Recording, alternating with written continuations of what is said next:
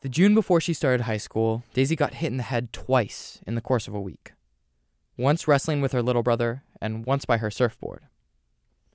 The surfboard hit was so severe that it actually triggered short-term memory loss. So Daisy didn't really realize that something was going on until almost two weeks later when I was running and I fell over because I became like so nauseous and the light was just too bright and all the sounds of cars driving by were too loud and my vision completely blurred and I just collapsed on a run.